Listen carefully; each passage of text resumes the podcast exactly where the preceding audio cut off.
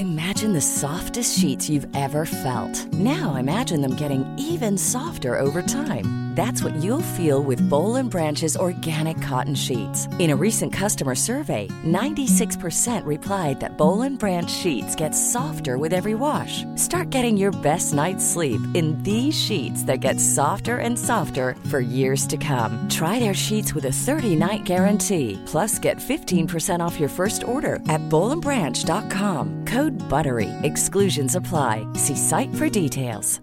You should celebrate yourself every day. But some days, you should celebrate with jewelry. Whether you want to commemorate an unforgettable moment or just bring some added sparkle to your collection, Blue Nile can offer you expert guidance and a wide assortment of jewelry of the highest quality at the best price. Go to blue nile dot com today and experience the ease and convenience of shopping Blue Nile, the original online jeweler since nineteen ninety-nine. That's blue nile dot com. blue nile dot com.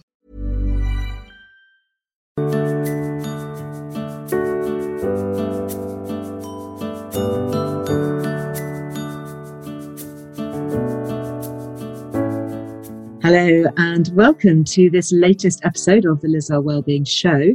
Today's guest, Doctor Harriet Holme, is an extra special one, as she is one of the brilliant columnists that make up the Liz Earle Wellbeing magazine family. And in an online world full of food fads and dietary misinformation, Harriet's medical training and science-backed information really caught my eye and sets her apart as a truly trusted voice in the field of nutrition. She was a paediatric doctor for over a decade, earning a P H D in cancer genetics along the way. She's now a fully qualified and registered nutritionist, having swapped medical practice for nutritional consultancy. And she is on a mission to make sure we are all eating well for our health. And if you would like to see Harriet and I in conversation, we have actually recorded it in vision, and you can catch this over on YouTube.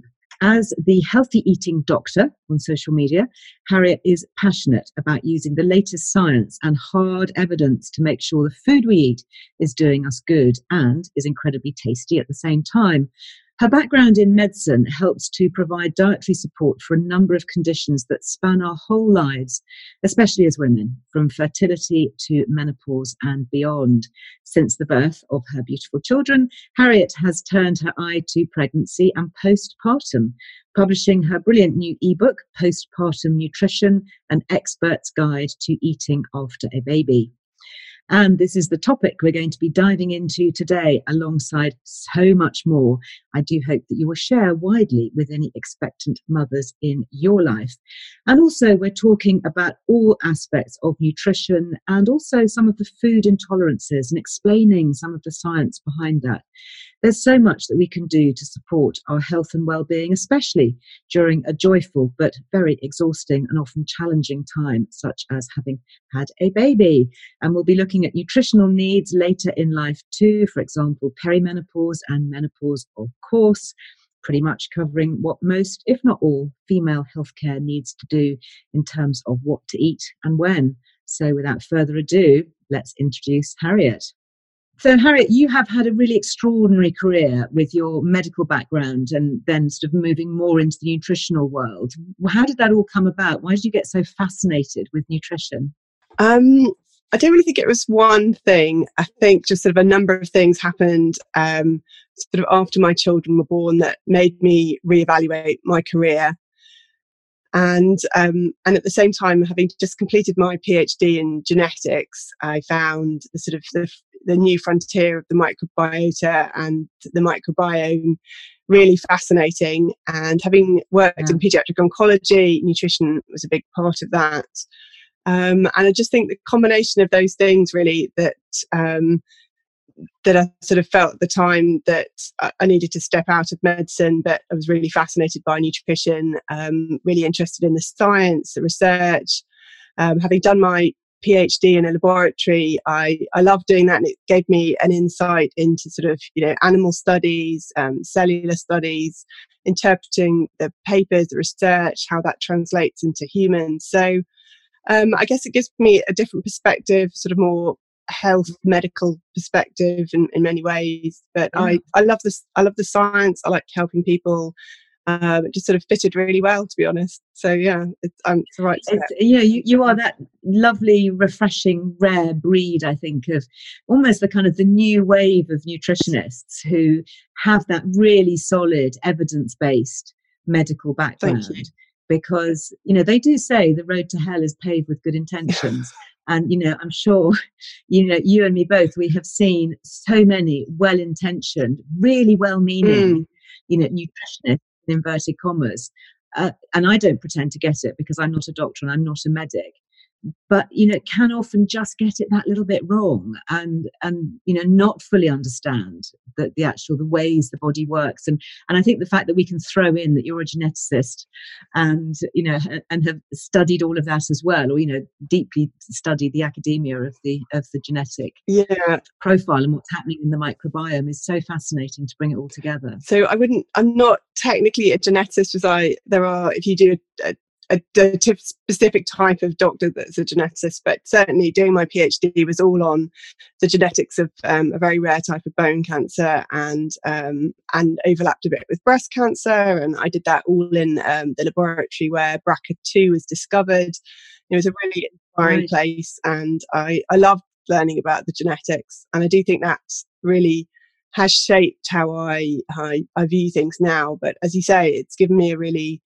Um, that sort of science, but breaking that science down to people so that it's accessible and they understand it, because there are so many people out there that are nutri- claim to be nutritionists but have no recognised qualifications and lots of nutrition. No, that's the crazy thing. And it's only if you're a registered nutritionist yeah. that are, are you part of a professional body, and is there any, you know, yeah. um, regulation and qualifications. So I think it's quite horrifying in that regard that anyone can just yeah. with five minutes. And, and also, you know, n- not only that with, with nutritionists, but even doctors, and, and you see it all the time, people putting the word doctor mm. in, in front of their name when actually they're not a medical doctor. You know, they haven't been to medical medical school. They've, you know, they're a PhD yeah. doctorate. But, you know, you take that word doctor and you go and, you know, get some fancy room somewhere in Harley Street or whatever, and everyone thinks, oh, doctor. Yeah, absolutely. It's um, very true. Very true. It must be very frustrating for the real deal like you to kind of, you know, be be working potentially, you know, alongside others. And I think, you know, I would certainly like to see, you know, anybody who uses the word doctor in a medical setting to to actually be regulated in a way that you're covered by the mm. G M C. You know, you know, you've been to medical school and, you know, you're able to practice medicine, I guess, in the in the broader sense. But that's just that's just a personal bugbear of mine. Anyway, welcome to my Thanks. team. It's lovely no, to it's an have absolute you here. Pleasure. Absolute pleasure. And I think one of the things that also really struck me when I was looking at your work is how female focused you are. And, you know, you talk about working with mums and babies, and and obviously your research with breast cancer. It really seems to me that that what shines through is how best to enable women to get the most out of their nutrition and their nutritional needs at whatever stage of life, whether it's, you know, younger women going through perhaps their first pregnancy, through to postpartum, breastfeeding, beyond. And then as we go through life, we get into perimenopause and menopause. And, you know, you, you've written about all of that, haven't you? Yes. Um, yeah, absolutely. I think it's um, sort of a un- bit of an unmet need in many ways. Um, You know, and I think those sort of um, times in life where it's particularly stressful for people, whether you're trying for a baby, there's so much information that's out there on the internet. You know, how do you know what's credible? Um, and and certainly as a mother myself of two children, um, when both of mine had cow's milk protein allergy, despite being a paediatrician, mm-hmm. I found it difficult to access, you know, uh, access some of the information that I needed at the time. So I just really wanted to provide a sort of source of credible, well-researched, evidence-based, you know, up-to-date with the latest guidelines, um, information yeah. for all of those different, you know, ju- points in the journey, you know, through our lives, really. So I think um, that was that was my intention, to help help people, you know, optimise their health at those different life stages. And there's nothing like being personally invested. You know, you talk about yourself with your babies having having issues with with. feeding. And, you know, for me, when I think, you know, my eldest daughter, Lily, she's now at the time of recording this nearly, nearly hitting thirty. Wow. And for me, that, that was the, the, when I was pregnant with her, you know, thirty years ago, that was really the driving force for me. I wanted to know that I was eating the most healthy things, the best things that I mm. could to support, you know, a new growing human, and then beyond. And I guess that, you know, partly what, you know, fueled my interest right at the beginning. And in fact, your recent book that's just come out is specifically on that early stage. So should we go through chronologically? Should we kind of start with some pointers here, perhaps for, for new mums? And, and let's let's begin it almost at the beginning of, of womanhood, perhaps for some women. Um, yes, absolutely. My new book's all on um, postpartum nutrition uh, and that sort of early stage when you're a new mum, um, and just trying to sort of guide you to sort of optimise, you, you know, your, your, their, their health really. Um, and I think it can be a bit of a forgotten time. You're so focused on your precious new baby that in some ways the sort of mum's a bit forgotten. Um, and And it's tricky, there's no doubt, especially if you've got a toddler and they're running around trying to make nutritious food is, is really difficult. Um, it's also a time when you're tired and exhausted and stressed potentially. And um, that, you know, trying to sort of be empowered to make those healthy choices um, and grab a healthy snack as opposed to, you know, a chocolate bar um, is is important, um, is, is really important, actually, I think. Um, and there's lots of evidence about sort of bi-directional relationship between stress and nutrition. So if you're stressed and tired, not only on a sort of mindful psychological level are you more likely to, to reach that chocolate bar, but also um, that there's a, actually communication between the brain and the gut. The, the brain affects what you actually end up eating, and what you eat affects your mood. So there's sort of so many different levels of it, um, and, and how really just to help support new mums, um, give them the information they need so they can make those healthy choices. And if they're breastfeeding, that they need extra calcium um, and iodine, and that um, just to show them really what that looks like. So I think it's really abstract concept, you know, if you're just told you need twelve fifty milligrams of calcium, what on earth does that mean? You know, what does it look like? How do I incorporate that into my diet?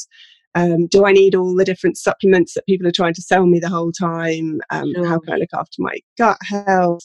Uh, all of those kind of things really, uh, how to sort of, you need, you know, how to increase your fiber. And then I often asked about, um, you know, sort of how do you get your, your body back after um, having a baby? And I think lots of people think sort of so sort of celebrities out there, you know, they ping straight back and why why haven't I? And some sort of so some information about that. How first of all, I think you know you should.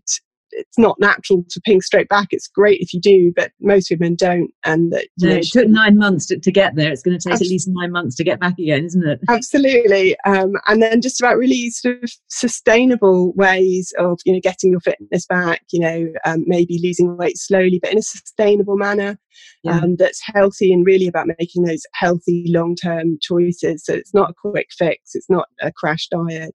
It's just about, you know, choosing to eat mindfully, eating well, how to support that.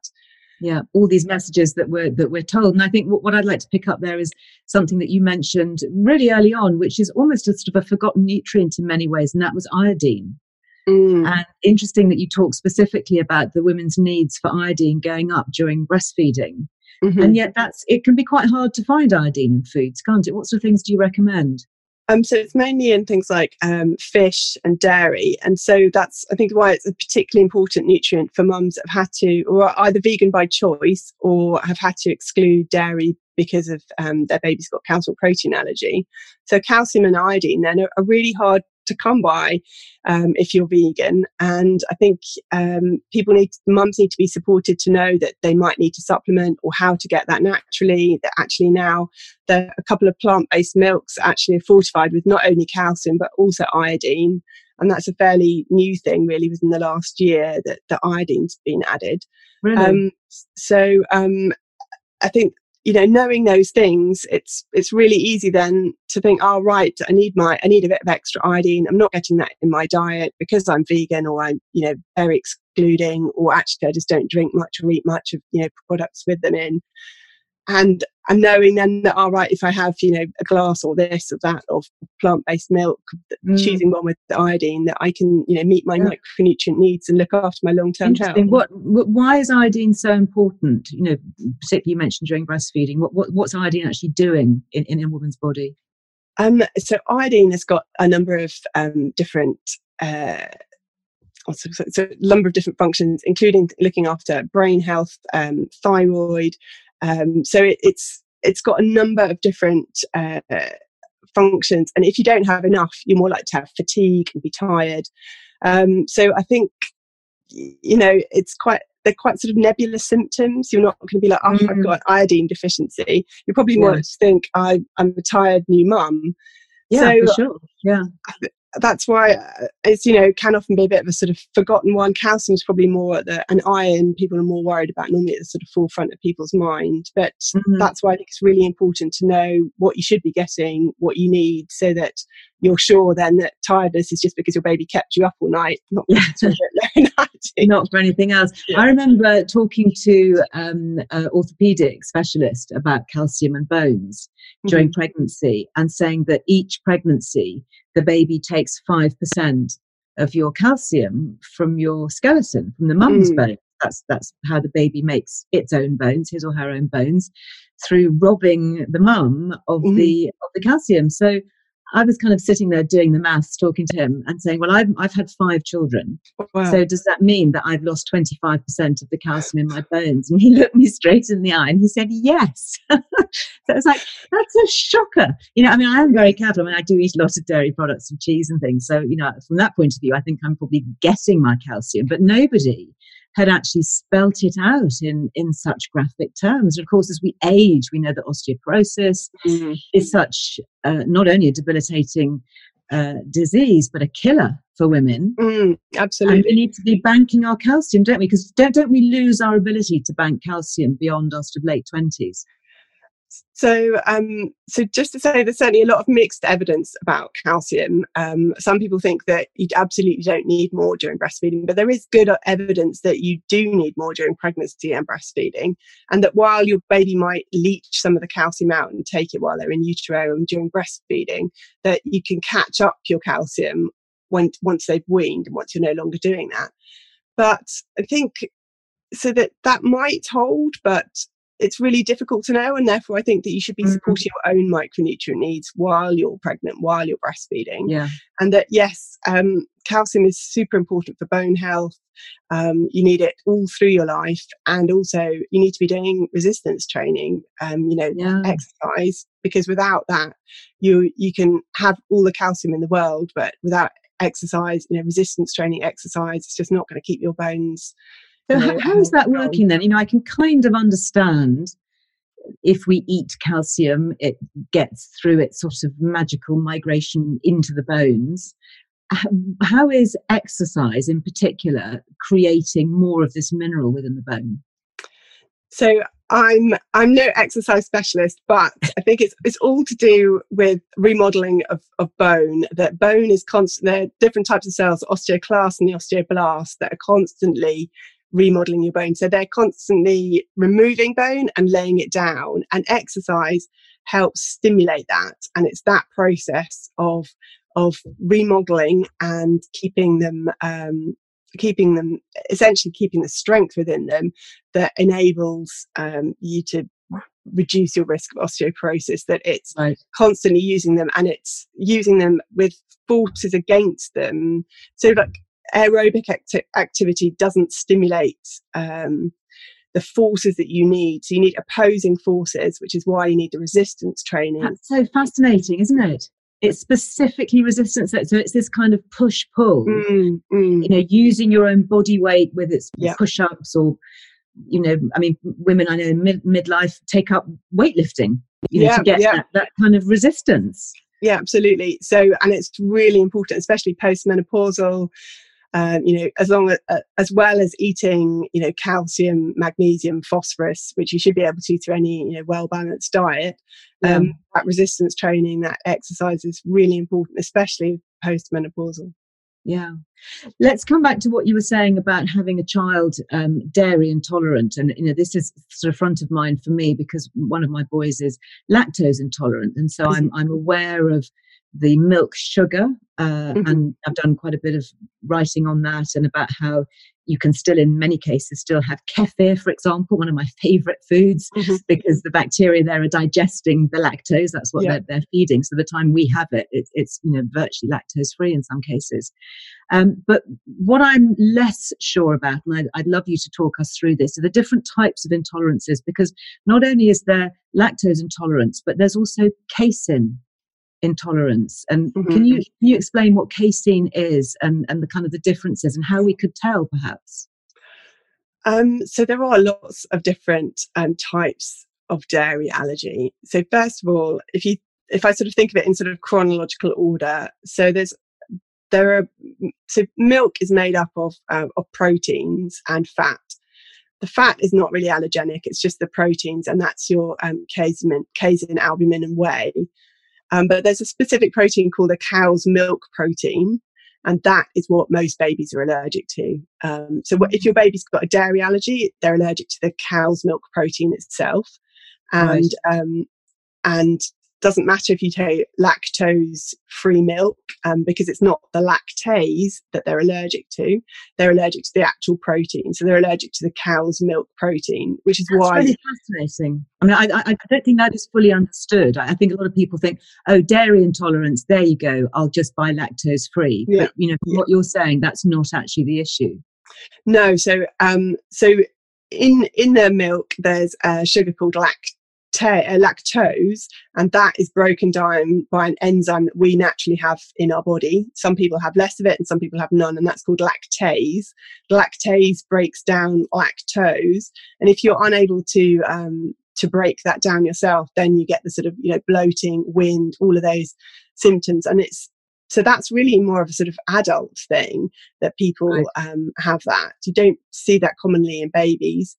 Um, so And and if you have then the sort of lactase, lact, sorry, lactose-free milk, then yes. your your symptoms will go, because your body's you know not having any problem, that they don't that's not causing any symptoms, any problems. Right. So to go back to the um, cow's milk protein allergy, um, the actual sort of the the physical properties of the protein cause the allergy or stimulate an allergic response. And the physical uh, shape of it is actually really similar to soya protein. And so that's why fifty percent of babies with cow's milk protein allergy will also have an allergy to soya, because of the, the, right. the physical properties of it, uh, because it looks very similar and create causes that allergenic response. And that's why also you can't just substitute cow's milk for, say, goat's milk, um, because the proteins are, are very similar and will cause the same reaction. Right. And then um, of those reactions, you can either have what's called an I G E-mediated reaction, which is a uh, like a sort of anaphylactoid, immediate. You get sort of breathlessness, swelling, hives, rash. Um, yep. Very like if you have a sort of classic peanut reaction. Um, or you can have what's called a non I G E mediated reaction, which is a slower reaction. It happens sort of more after twenty-four hours. You sort of can get uh, like sort of mucousy stool, blood in the stool, um, gut pain, eczema, wow. those kind of things. So, and that could be down to the casein. As, yeah, that's as, the, the actual pro, the cow's milk protein. Yeah, and is this something that, that babies tend to grow out of? Yeah, so ninety percent of babies will grow out of by the time they're five. Jewelry isn't a gift you give just once. It's a way to remind your loved one of a beautiful moment every time they see it. Blue Nile can help you find the gift that says how you feel and says it beautifully, with expert guidance and a wide assortment of jewelry of the highest quality at the best price. Go to Blue Nile dot com and experience the convenience of shopping Blue Nile, the original online jeweler since nineteen ninety-nine. That's Blue Nile dot com to find the perfect jewelry gift for any occasion. Blue Nile dot com. Quality sleep is essential. That's why the Sleep Number Smart Bed is designed for your ever-evolving sleep needs. Need a bed that's firmer or softer on either side? Helps you sleep at a comfortable temperature? Sleep Number smart beds let you individualize your comfort, so you sleep better together. J D Power ranks Sleep Number number one in customer satisfaction with mattresses purchased in-store. And now, save fifty percent on the Sleep Number limited edition smart bed for a limited time. For J D Power twenty twenty-three award information, visit j d power dot com slash awards. Only at a Sleep Number store or sleep number dot com. Here's a cool fact. A crocodile can't stick out its tongue. Another cool fact, you can get short-term health insurance for a month or just under a year in some states. United Healthcare short-term insurance plans are designed for people who are between jobs, coming off their parents' plan, or turning a side hustle into a full-time gig. Underwritten by Golden Rule Insurance Company, they offer flexible, budget-friendly coverage with access to a nationwide network of doctors and hospitals. Get more cool facts about United Healthcare short-term plans at u h one dot com. Hey, it's Paige DeSorbo from Giggly Squad. High quality fashion without the price tag. Say hello to Quince. I'm snagging high-end essentials like cozy cashmere sweaters, sleek leather jackets, fine jewelry, and so much more. With Quince being fifty to eighty percent less than similar brands. And they partner with factories that prioritize safe, ethical, and responsible manufacturing. I love that. Luxury quality within reach. Go to quince.com slash style to get free shipping and three sixty-five day returns on your next order. Quince.com slash style. Right. Oh, interesting. So then you would sort of have an exclusion, perhaps obviously under supervision. Yeah. But start reintroducing foods containing casein. Yeah, absolutely. So you um, reintroduce um, foods containing uh, dairy, and you go up a sort of allergenic ladder. It's called the dairy ladder, where you start oh, talk off us with through the allergenic ladder. I like the sound of that.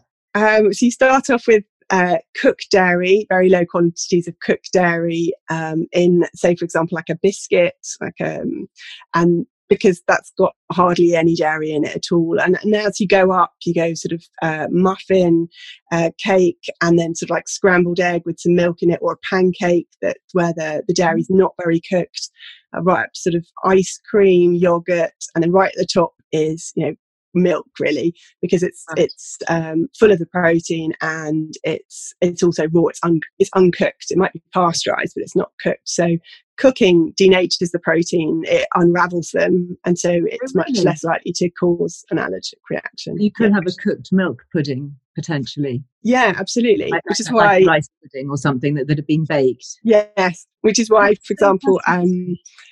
butter doesn't contain much of the cow's milk protein in it, and if you have cooked butter, say in a croissant, lots of mums with um, a baby who's got cow's milk protein allergy could actually eat croissants, eat croissants. Um, because they're very low allergenicity. So there you go. Low allergenic croissant. I like the sound of that. The other thing that I'm hearing quite a bit about, and this is sort of to do, I guess, with my work uh, writing about supporting the immune system, mm-hmm. is something called lactoferrin. Mm. And what is that, and how does that play into all of this? So lactoferrin is normally a component in breast milk, which helps iron absorption, um, and and it's just a sort of transport protein, really. But in it's it's one of the reasons why um, iron is better absorbed from breast milk than it is, say, from uh, formula milk, because it's got the lactoferrin in it, and it also help is thought to possibly have sort of antibacterial qualities, because it reduces the amount of unbound iron in the in the gut, and bacteria like unbound iron. So they that's, that's I guess the clue is in the name, isn't it? Lacto, mm. milk, ferrin, iron. Yeah, iron. Ferrous. I'm actually seeing a little bit of noise around lactoferrin supplements. I didn't realise it was only found in, in human breast milk. Normally, so yeah. presumably that's not, not something that, you know, that we're all enjoying later in life. And yet it still seems to have possibly interesting properties. I mean, I've, I've seen it being, you know, promoted as sort of helping guard against flu and helping with the immune system. Um, so... Certainly do know that if you are iron deficient, you are more likely to have problems with your immune system.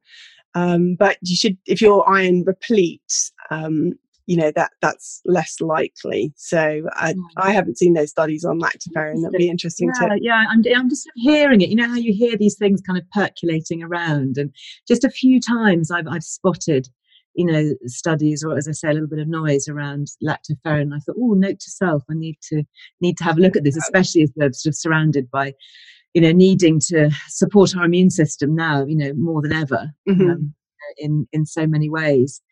So let's talk about allergies. We've talked about milk allergies there. Do you think there is this general rise in, in allergies amongst youngsters with, you know, having to exclude foods? Because certainly if you go into any supermarket, the free from aisle, you know, free from lactose, gluten, whatever it is, mm. is growing bigger by the day, it seems. Um, no, absolutely. I, I don't I don't think there is evidence to support that it that allergies are, are vastly increasing. I think um, certainly the products are increasing, which is great. And if you have an allergy, it makes your life so much better and easier. Um, and I mean, I developed um, allergy to gluten and, and dairy after a really severe episode of food poisoning back when I went to university, and there was nothing, you know, um, gluten-free bread was on prescription, and it was it was really tough twenty years ago. So um, I think it's a really great thing that all of those uh, choices are there now for people, yeah. whether they are vegan through choice or, or vegan because of allergy or have got other problems. But um, certainly we know that um, breastfeeding reduces the risk of, of things like asthma and wheeze later in life. Um, it there, there's not the same link there with food allergies, so I don't think it's because of breastfeeding rates or anything like that. Um, but I don't. I think it's probably just it's better diagnosed. People are, are able to, you know, more aware. More aware. Yeah. Interesting, you, you talk about the gut. That kind of leads us inevitably onto the microbiome, which is, I, I think, the conversations that I always seem to end up, because everything comes back to the it gut, does. Doesn't it? All roads leading to Rome. Every health issue comes yeah. back to the gut. Uh, interesting to say that you uh, had a bad bout of food poisoning mm. that then led to a gluten sensitivity. Mm. Are we seeing more of that, that? That actually getting our guts back in shape following an incident like that can actually help with gluten intolerance or lactose intolerance. So rather than automatically having to run to the free from mm-hmm. aisle for the rest of our lives, we can actually get a healthy gut back with a bit of gut health. Yeah, so certainly um, there's good evidence. So when children often have, you know, diarrhea and vomiting, um, they will often have a temporary lactase, um, lactose intolerance. Um, and, and if you sort of give up dairy in them for a few days, then after that it should recover their, you know, microbiota to get back to normal and, and, you know, be able to, to digest it again. Um, and sort of, I don't know about gluten, but, um, but certainly, um, gut health, I think there's so much more to find out about gut health, how you, Uh, you know, recover gut health post antibiotics, um, you know, post infection. Um, there's so much more research to be done on it. There's yeah. so, so much, I think, more to learn about it, really. What do you do at home, you know, for your gut health and for your children now? Do you have certain things that we'll always find in your fridge or your cupboards? Um, so for me personally, I love kefir. They, my Excellent. Children will love kefir. Um, I love, I like kombucha, the low sugar, you know, high bacterial quality. You made any of this yourself? So that or? I don't, I, I have two really little children, and I don't have time yeah. to make kombucha, to be honest. I've just not got my life sorted quite to that degree. It's, it's a goal, and I've seen you, I've watched you make kefir a number of times, and that is a goal. One day I'll, uh, I'll try and achieve that, but not at the moment. Um, and then do children have it? Do they enjoy that as well? They're fine with, they like kefir. Kombucha, mm. they're not so keen on. Um, And then I love raw slaw. I love um, the hurly-burly. I don't know if you tried hurly-burly, but I love... No, what's hurly-burly? Is that like um, like a sauerkraut type? Yeah, one? yeah, raw fermented slaw. I just love the umami, tangy taste of it yeah. all. So, a bit of um, kimchi. Delicious. Yeah, kimchi, those, eating, you know, fruit and vegetables, whole grains, all of those I I, you know, I really, I like. Um, my children are, are variable on it. They won't eat kimchi or, or uh, sauerkraut, but they're only, you know, five and two. So, oh yeah, bear with I them. think, you know, they've got to acquire those tastes. Years to come. Thinking about little ones and, and growing up and brain development, both in youngsters and also as we age, the importance of the omega threes, mm. the E P A and, and the D H A, the short chain and the long chain essential fatty acids. How do you recommend that we we get those into our diets? Are you are you a fan of supplementation? Um, so I think there's been lots of, there has been evidence that support that the whole food effect of eating omega three is certainly ben- better than, than supplements. So that if you can eat, you know, that whole foods that contain those, that that's better. Um, so things like salmon, we have salmon, you know, an oily fish, we have that twice a week. Um, mm. I make my breakfast oats with chia seeds, and the kids have, you know, chia seeds in pancakes and sprinkled on things. So, you know, just another way of getting them in.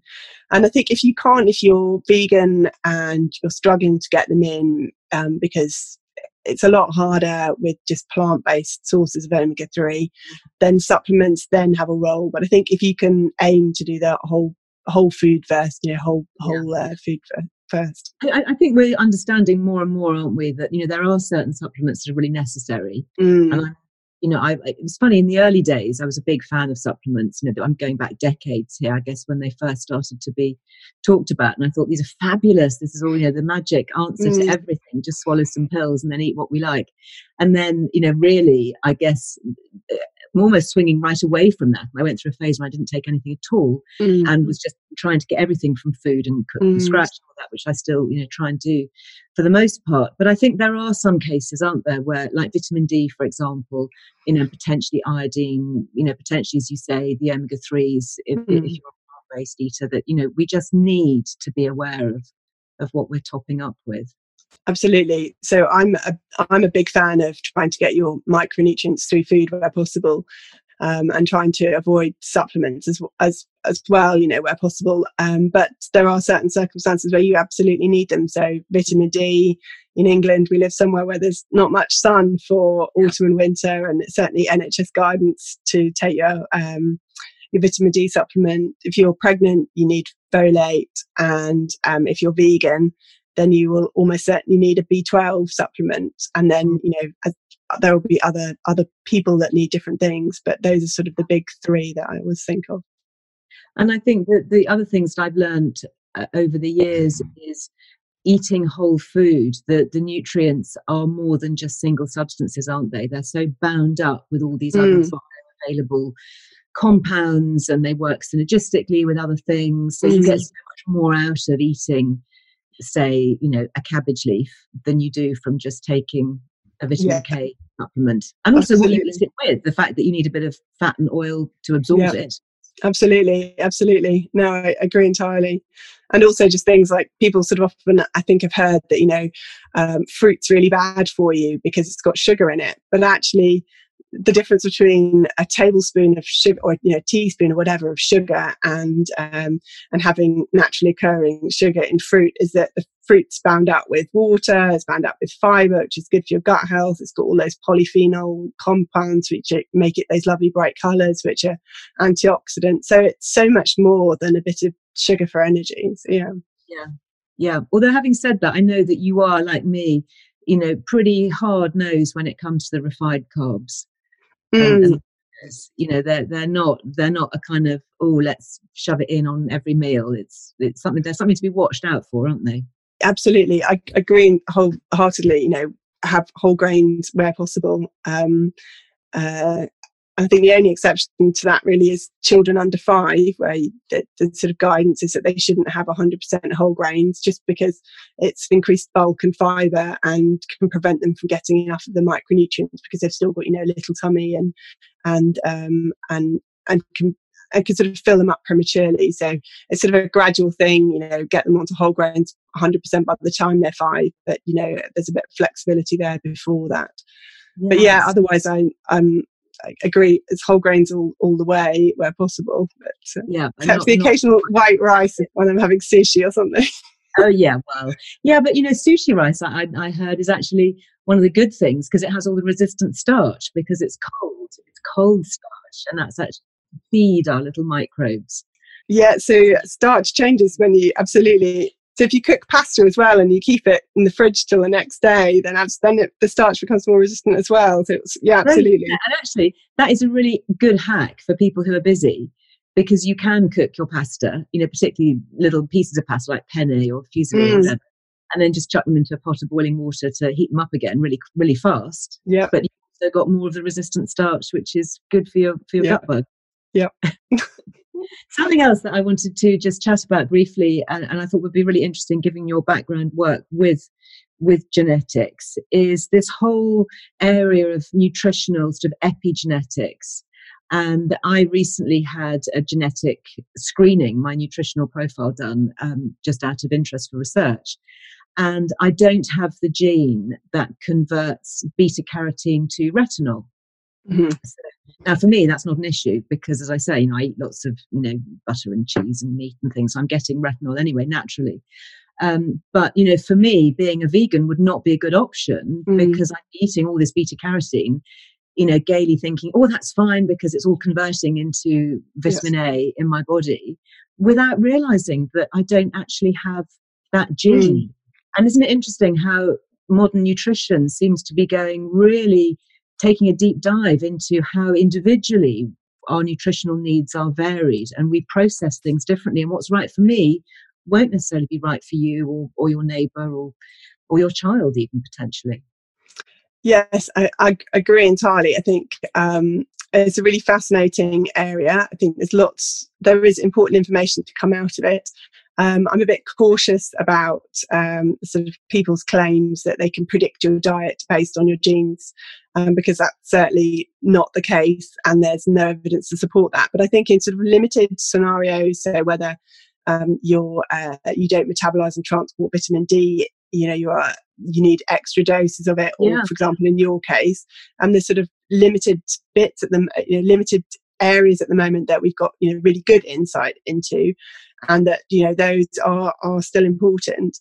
Um, I think it's a an area that's going to expand hugely over the next five, ten years, um, and it'll be really exciting to see. see yeah. that new information, similar sort of, you know, to sort of sampling your microbiota that, you know, know some of the baseline. There's still lots more of the work to be done. There's lots more to be done about working out then how you replace it after antibiotics, um, how you uh, how you change it, what the changes mean, how that, you know, why it modulates, all of those different things. I think it's, it's sort of similar in many ways with the sort of overlap of, of um, you know, work that sort of nutri- nutrition and where nutrition and genetics combine.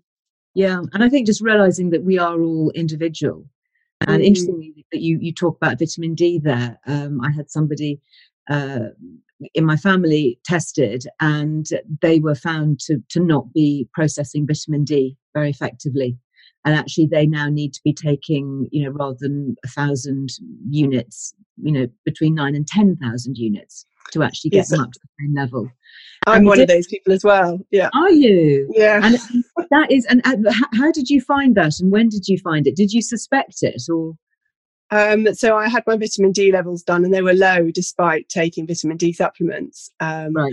And I, I think probably before, you know, a few years ago, as a clinician, you'd have just thought they're not taking their supplements. Um, but obviously, I knew I was. So you knew you were. Yes. So um, I thought, mm, this is a bit interesting. And so I did my genetics and, and discovered it. Yeah. So now I, I know that I need I need more. So yeah, that was, I think, really. So as I say, I think there's some really useful benefits to it. Um, I just think it's uh, it's it's a sort of, I guess it's a spectrum of claims. So some really useful bits of it, but I think, you know, we need to be really careful not to sort of overclaim, you know, actually we can't predict your diet. We can't predict that you should no. be eating X, Y, and Z. You can just say that there's some limited things which are really important and do have profound, you know, impact. But, um, but yeah. Yeah, no, definitely. And certainly in terms of mental health and anxiety levels, looking at the pathways in the body of the, bit- the vitamin D and how that's mm. impacting on serotonin and dopamine and all of that. It's uh, it's so fascinating. Absolutely. So vitamin D, I think, is a cofactor for up to twenty percent of our genome, which is incredible. So no way. Yeah, it has profound effects. Um, so having normal levels of vitamin D is important. You know, I don't advocate taking, you know, huge amounts and, and, and overdoing it. I think, you know, just being vitamin D replete is is important. It's something. Well, maybe that's, you know, one of the small glimmers of good news to have come out of this awful year is that mm. vitamin D has sort of been thrust a little bit more into the spotlight, hasn't it, as we become yeah, more aware of it. Yeah. It's helping with our immune system. But if it has all these other benefits as well, then, and of course, it's not, it's not really a vitamin, is it? It's more of a hormone. Yeah, um, yes. I mean, it's a really interesting, um, you know, vitamin, because it's got a lot of, um, so, so for example, we don't understand why, but we know that um, vitamin D is linked for lung, linked to lung function, which I think is, you know, quite interesting, that just by taking vitamin D, you can improve your lung function if you've got a chronic lung disease. You know, so patients with, for example, cystic fibrosis or other chronic lung disease, their lung function improves just by taking vitamin D. And there's, you know, clear association there. We don't know the mechanism, but um, vitamin D, it, it's a very interesting molecule. There's lots of uh, lots to say. Who knows whether it might have? Um, I think there's more, lots more research to be done on on vitamin D and COVID as well. Lots more to understand. So yeah, yeah, for sure.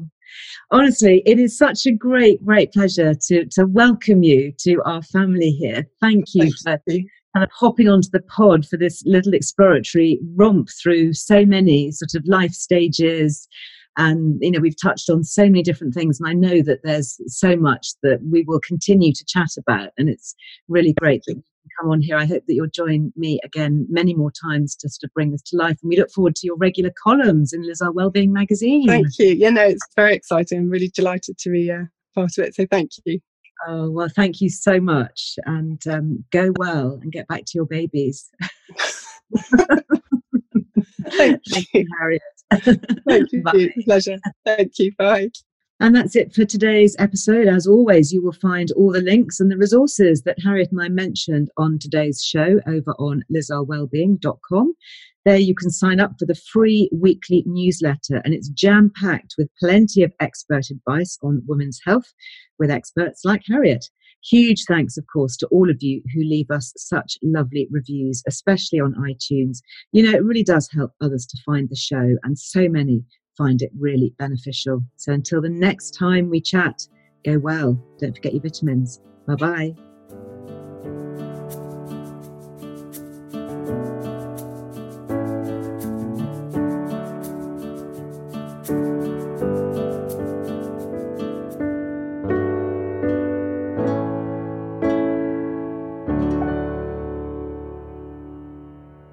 The Liz Earle Wellbeing Show is presented by me, Liz Earle, with production by Amaryllis Earl and Harry Trevithick at Heart Dialogue, with thanks to my producer, Ellie Smith, guest booker, Millie de la Morinière, and assistant researcher, Martha Comerford.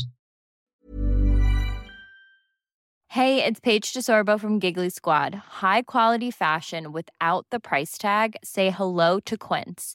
I'm snagging high-end essentials like cozy cashmere sweaters, sleek leather jackets, fine jewelry, and so much more. With Quince being fifty to eighty percent less than similar brands. And they partner with factories that prioritize safe, ethical, and responsible manufacturing. I love that. Luxury quality within reach. Go to quince.com slash style to get free shipping and three hundred sixty-five day returns on your next order. Quince.com slash style. Mom deserves the best, and there's no better place to shop for Mother's Day than Whole Foods Market. They're your destination for unbeatable savings, from premium gifts to show-stopping flowers and irresistible desserts. Start by saving thirty-three percent with Prime on all body care and candles. Then get a fifteen stem bunch of tulips for just nine ninety-nine each with Prime. Round out Mom's menu with festive rosé, irresistible berry chantilly cake, and more special treats. Come celebrate Mother's Day at Whole Foods Market.